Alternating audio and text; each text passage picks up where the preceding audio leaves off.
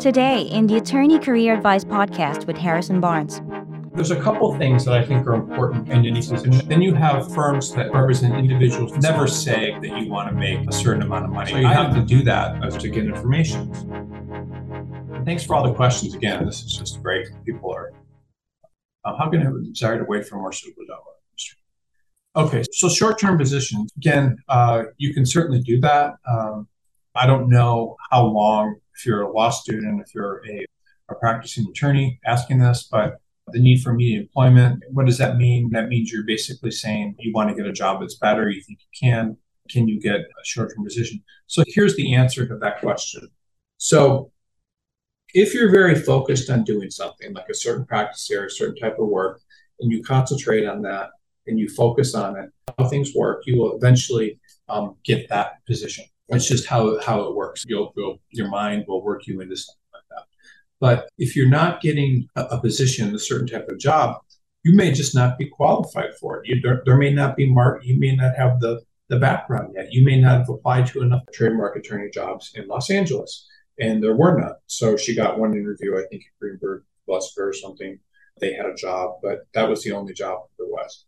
And there was nothing going on in Silicon Valley because the market was just crashed. Office buildings were, anyway, so it was bad. So the jobs she could get were offered were like insurance defense, like completely different than what she was doing. Like she was not getting the type of jobs that she wanted.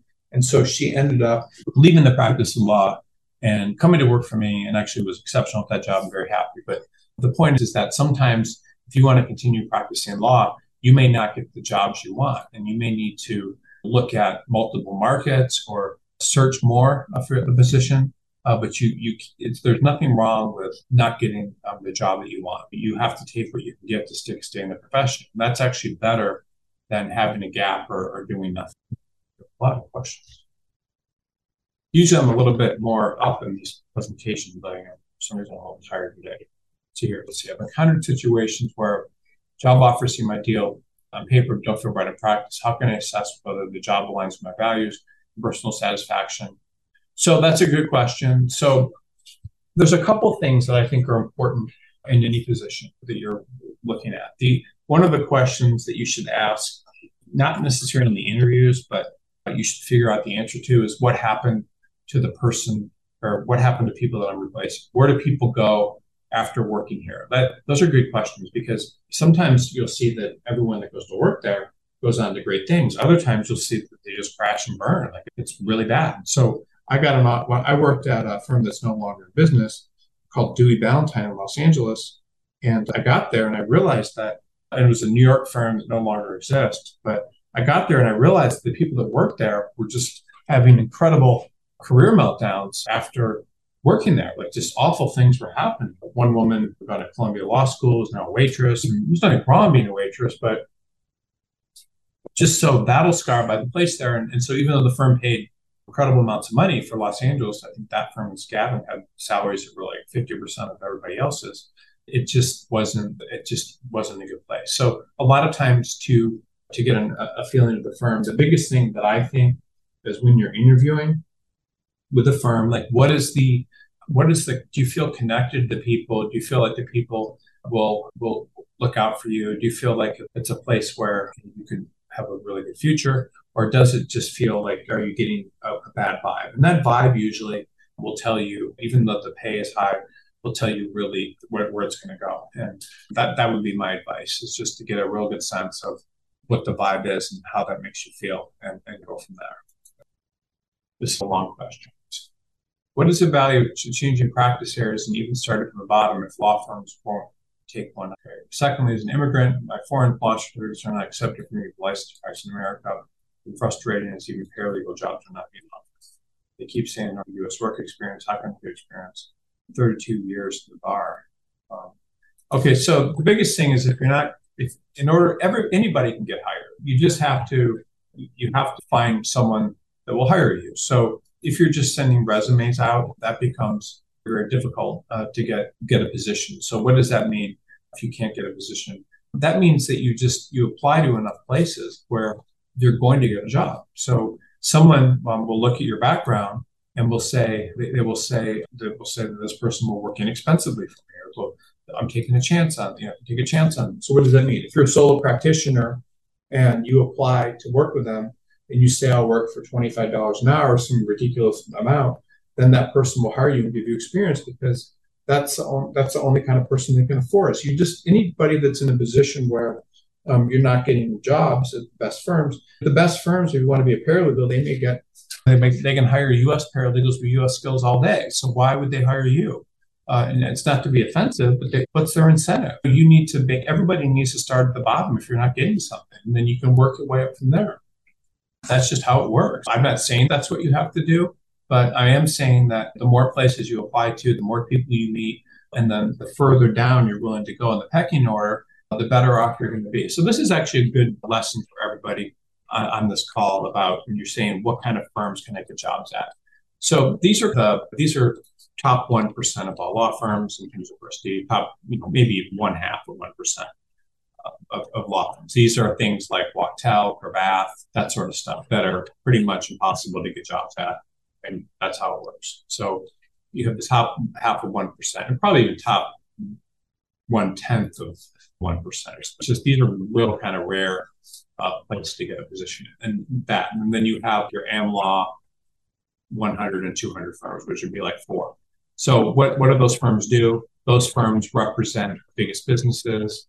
I know, and that's what they do. Wachtell and Cravath represent that the company matters, the most sophisticated and the most important matters. And then these represent the biggest businesses, and these represent typically these are middle market firms doing representing businesses, but and mainly representing mainly businesses and um, represent what else we've been and, and a few maybe a few individuals.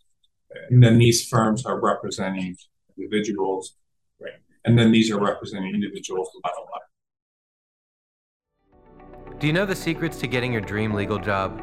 We do. And one of the best things you can do is apply to jobs that fly under the radar. Applying to openings with very little competition means you stand a much higher chance of getting hired. But how do you find openings like that? For starters, you're not going to find them on major job boards because these jobs are usually only advertised on companies' websites and in small regional publications. That is why we created LawCrossing, the most comprehensive database of legal jobs in the world. We have a team of people constantly working to find every single legal job out there. Unlike other job boards, which only list jobs that companies pay to post, we include every legal job we can find in order to maximize your chances of finding a job. So, what are you waiting for? Head over to www.lawcrossing.com to find your dream legal job today. So, this is actually very important for everyone to understand.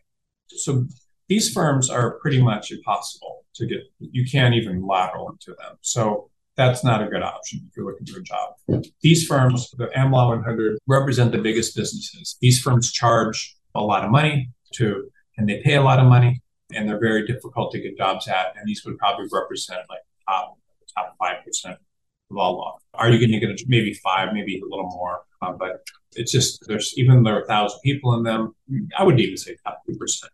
Um, these are these are just very hard to get jobs at, and you can, but they're very difficult. So everyone thinks they need to work in the top two percent of law firms, which is just crazy me. Why would you? Might even be less than top two percent. And then you have these middle market firms, which are mid-sized firms. They're they might have a 25 person firm in Arkansas. They're just they're they represent businesses, mainly local businesses. They don't charge as much money. Uh, it's the AmLaw and Hunter law firms, so they're only like two, and and sometimes they represent companies. And so these firms uh, are also difficult because they're representing companies, and the bigger the company, the better the work is supposed to be. That's just how it works. You have you can spend as much time as you want on something to get the best result, and that's how they work. But these are also difficult to get jobs with. So that's just how it works. So you have these ones, and then you have firms that represent individuals and small businesses. These firms do not charge a lot of money. So they might be immigration, insurance defense. And I, am sorry for giving this such a long explanation here for everyone on the call, but it is very important. And they tend to have lower hiring standards because their clients do not have a lot of money. and they can't pay a lot of money. So the clients know have a lot of money, maybe criminal, whatever. It's usually personal injury kind of stuff. So these firms do not pay a lot. They they have lower hiring standards, and that's because individuals do not have a lot of money. And these people that are being represented most of the time won't even ask where you went to law school. It just doesn't even matter to them. And, and then this one is individuals without much money at all. And these people will do, they can still do immigration or, or this trust and estates if you want, for people without a lot of money, in this kind of stuff. So there's nothing wrong um, with with this. They certainly aren't. They won't do corporate law or anything like that. So what does it mean when you're searching for a job? This could be immigration, traffic tickets, tickets, just stuff where the people don't have a lot of money to spend.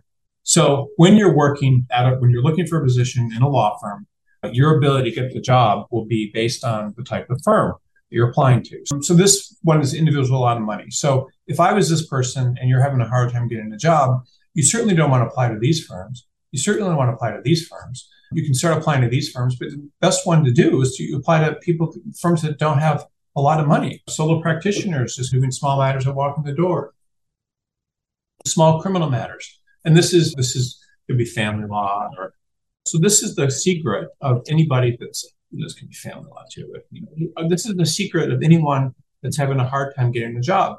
You're just you just need to move down the line. And if you get to the individuals who don't have a lot of money, these firms will always hire you, especially if you are willing to work for nothing and very little money. I'm not saying you should, but the idea is you can start out at the bottom and everyone can move up. I've seen people start at firms like this. I had one guy I know that he didn't he didn't get an offer as a summer associate. He went to I think Michigan Law School and he was very upset. And then he took the bar and he failed. He was very upset. And, and then he lost his first job that wasn't even a good firm because he failed the bar.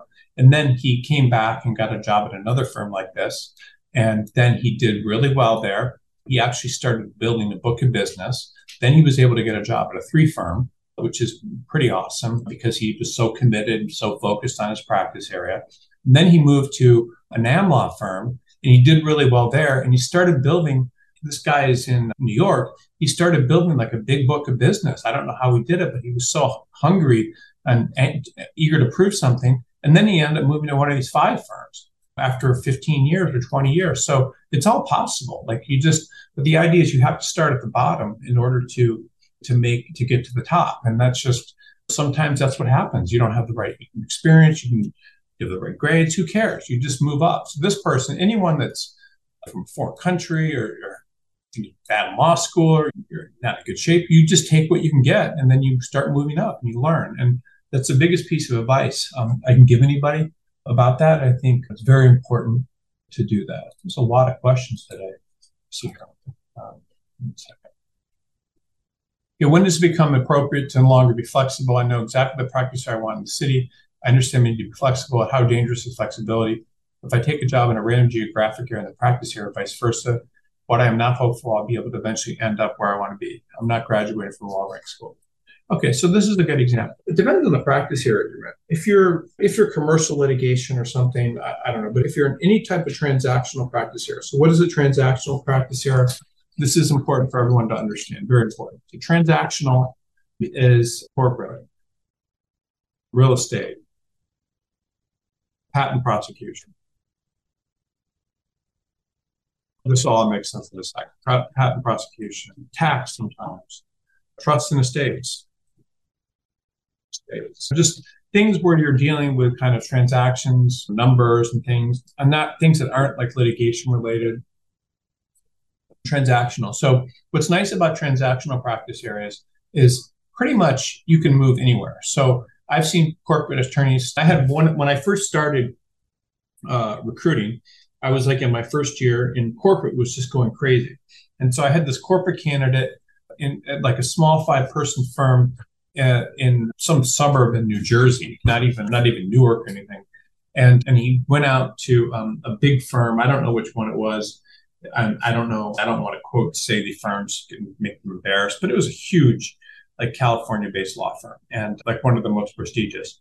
And so this firm, because there was so much corporate demand, flew him out and put him in a flew his wife out with him and put him in this giant, like 2,000 square foot suite in San Francisco because he was so much in demand. So the point is that whatever your practice area is, I've seen people with real estate backgrounds. It's very easy in all these pra- in all these practice areas to move geographically. So you could take a job in a small market and move into a bigger market if you do this. And it's easiest with it's easiest with transactional practice areas. It's much harder in non-transactional practice areas, meaning litigation, things like that. But but if in your transactional practice area, it's very easy to do. I the camera was off. I just turned it back on, but I saw when someone was calling me, so I apologize for that. But yeah, so transactional practice areas really are the, are the easiest ones to to move uh, in. And, and you, if you take a job in a smaller market, you can pretty much always move uh, in transactional practice areas. I've seen patent prosecution people just move all over the country every few years. I've seen real estate people, corporate, trust and estates, all that. If you do a good job, but if you're in a transactional practice area, it's much easier to move. And you can typically move regardless of how prestigious your firm is. You can always move up. And so, just to give you an example, like trust and estates, trust and estates is done at two firms, but it's also done at three firms. It's also done at four firms because they have rich clients. And it's also even done sometimes at five firms. So there's certain practice areas. Sometimes these big firms do family law. So you can move up there. I mean, who knows? But it, mean, literally, they do. And so there's some things, some practice areas where you can continually move to different firms depending on you can move up and down and sideways and stuff to different markets. But transactional is usually the easiest. Okay, returned to work five years ago and have a great track record. Let me see here. With respect to interview success, let me see. Our past year, I've been about I've been a dozen interviews with only one offer. Okay, which I turned down because the salary offer was below the salary we discussed. I'm confident in my interview skills and begin to question myself and the recent lack of success is potentially attributable to high salary. Yeah. By the way, everyone that's on this call, and if you're still listening, that's very smart. Everyone's, I mean, by sticking around. You're, this is a lot of important information you're getting. So the last thing in the world, the last thing in the world you should be worried about when you're a young attorney uh, is your salary. And I'll tell you why. You should be worried about as a young attorney. is your salary. Why is that? You, you just you don't worry about it. It's not relevant. Why isn't it relevant? Because you're only you're the law firm is training you like they're training you to do something. Like you show up there and you're getting trained for free. So you're getting trained for free, and not only getting trained for free, but you're also getting you're also getting I'm sorry, you're also getting um, paid.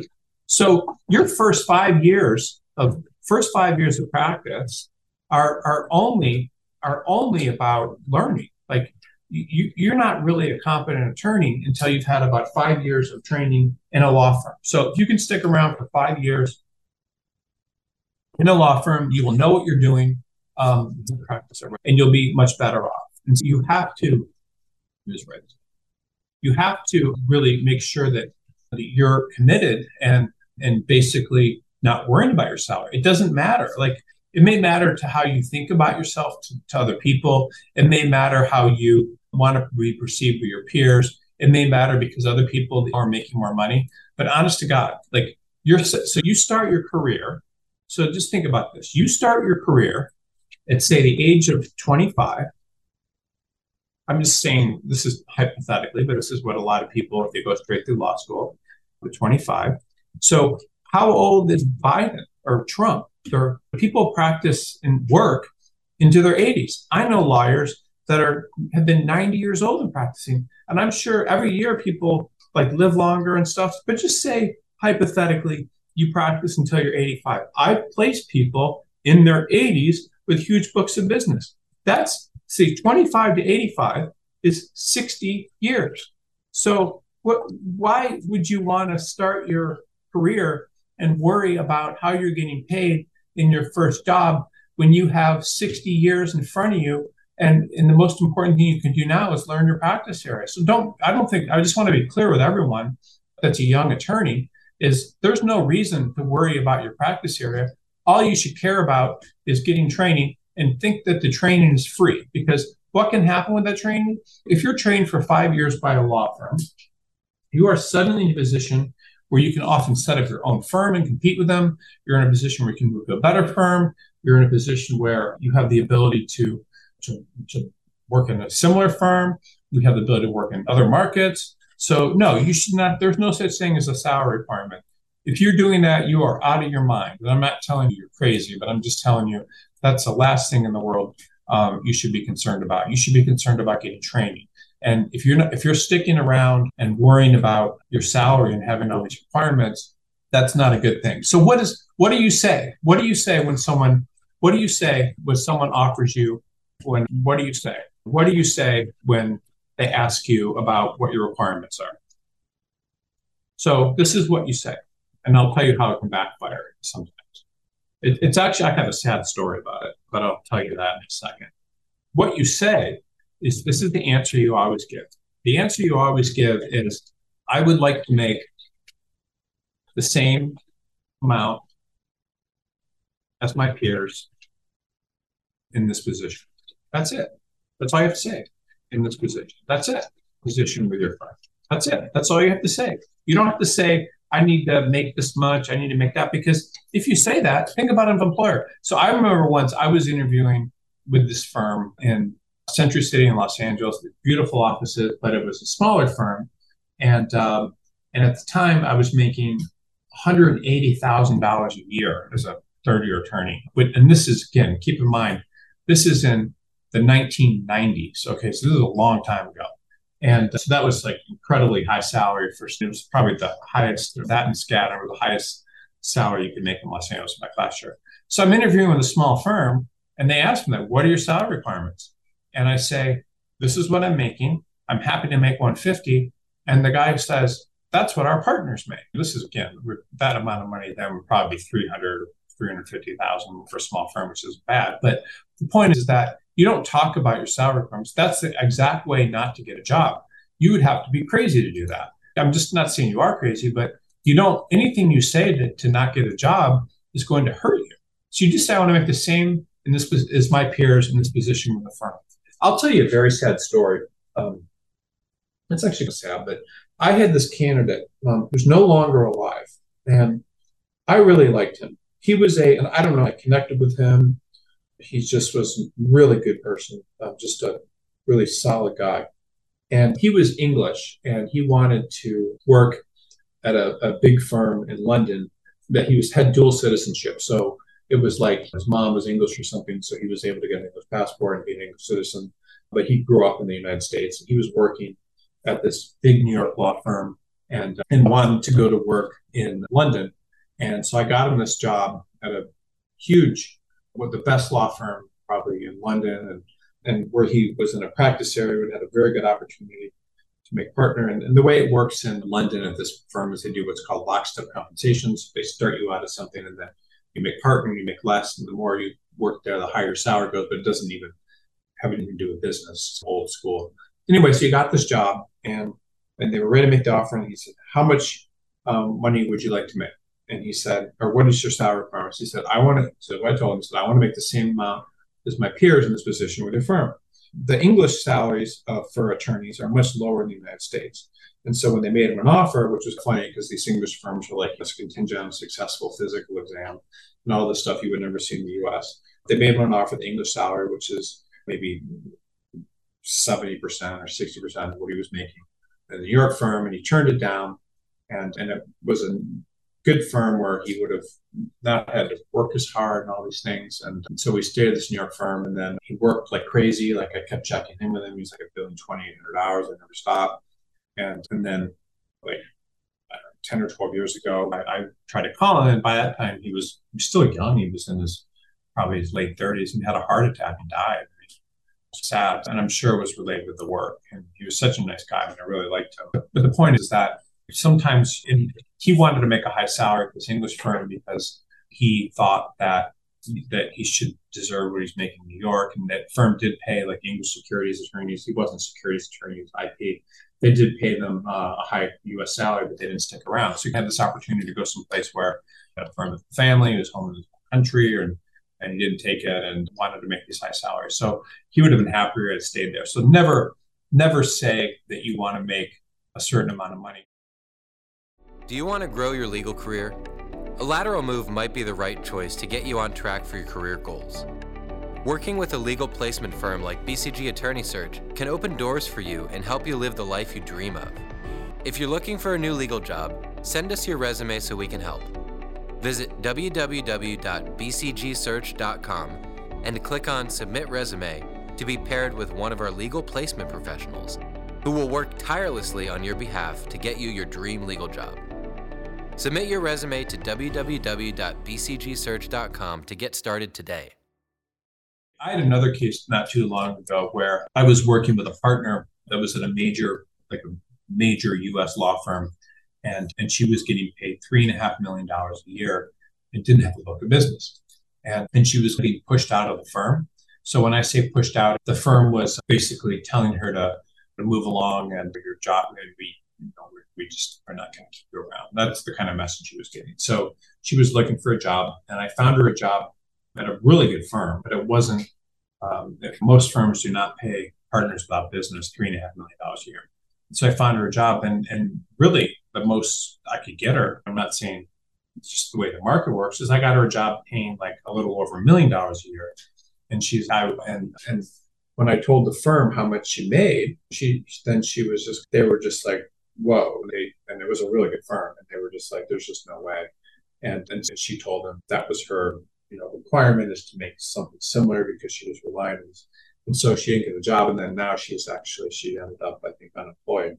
So you basically, the message you say is you say, I want to make the same as my peers in this position. Um, I want to be compensated fairly according to where my peers. And that's it. You don't say my requirements are this, my requirements are this. And then, or if the firm says, if the firm comes back and they say, we don't have anybody's position, how much would you like to make? and you say whatever you think is fair for this position. This is what I'm currently making, but I realize I don't have to make this much in your firm. So sometimes they'll say that. But the point is, if you make your if you make your uh, job with that with the firm contingent on making a certain amount of money, then then that's just not good. You're gonna you're not going to get all the offers you can because you need to be concentrating on getting trained, and and that's the most important. Okay, okay, so this is a good one. So this question um, is: What if a HR person screens you out because they don't understand the technical requirements of the position, don't realize you are actually a very good candidate? Do you see? Send a friendly link to them. Yeah, so that's a good question. So sometimes HR will screen you out. 99% of the time, they're right, but sometimes they're not. You have to understand that the HR job inside of a law firm is, can be very difficult uh, because they have to find certain people. But sometimes they're not screening you out for the technical requirements. They just may screen you out because they know you have the background that wouldn't work. You may see a job listing and think you're really good. But here's an example. So certain firms like will hire you if this is your first lateral move. But other firms, if they see you've had a job for one place for one year and another one place for one year, and then you're on your third job, even though you're technically competent for the position, they're just like, no, sorry, we don't, we, we look like a job hopper or whatever. So they may see something, or maybe you're coming from in-house and wanting to work in a law firm. So it's not just they're not just screening you out because of technical requirements. It's because they're because you're not a good fit. I had something interesting happen, um, and I, and I think a lot of these questions, and it's very good, are about salary, getting paid the same, getting paid an amount they want. They're also about technical requirements. So I had this interesting thing happen. I had this saw this resume of this woman, and she'd gone to uh, a top law school and a top college and major in electrical engineering. And and I was talking to her, and when I talk to candidates, like I try to I try to find who they are, and because I really want to communicate that to the law firm. I want to tell the law firm this person is this, this personality, this is what they do, and this is what's interesting about them. And so you have to do that as a good recruiter to get information. So so I did that, and I was asking her these questions, and she wasn't. She was just talking to a brick wall, and she said, "None of this matters. The only thing that matters my technical requirements and the fact that I can do the job." And she was just very, and I was like, "Well, I, I can't help you if you're not going to be connect with me. How am I supposed to represent you to the law firm?" And she got real mad, and then I. The, conversation kind of ended. I tried to end the friends with and then after I was done, I looked her up, and she'd been in all these lawsuits. Like she'd sued a big law firm that she left, and and she'd sued like a beauty parlor for giving her a bad haircut, and and so there's just all this stuff, and and and so that was but that was an example of someone that was like it's not about anything else. It's only about my technical requirements. You're not going to not get it. You're going to when you don't get an offer. It's many times about about other things other than about what your about what about your background specifically.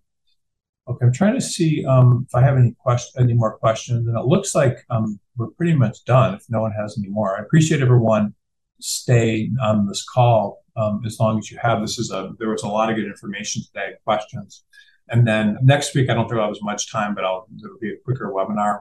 Um, and in a couple weeks, if you just watch your email, we'll do a resume review, and I think that's always really important to do the resume review because that'll give you a lot of information. Those typically are longer calls, and, and that can be real helpful. So I appreciate everybody being on this call today.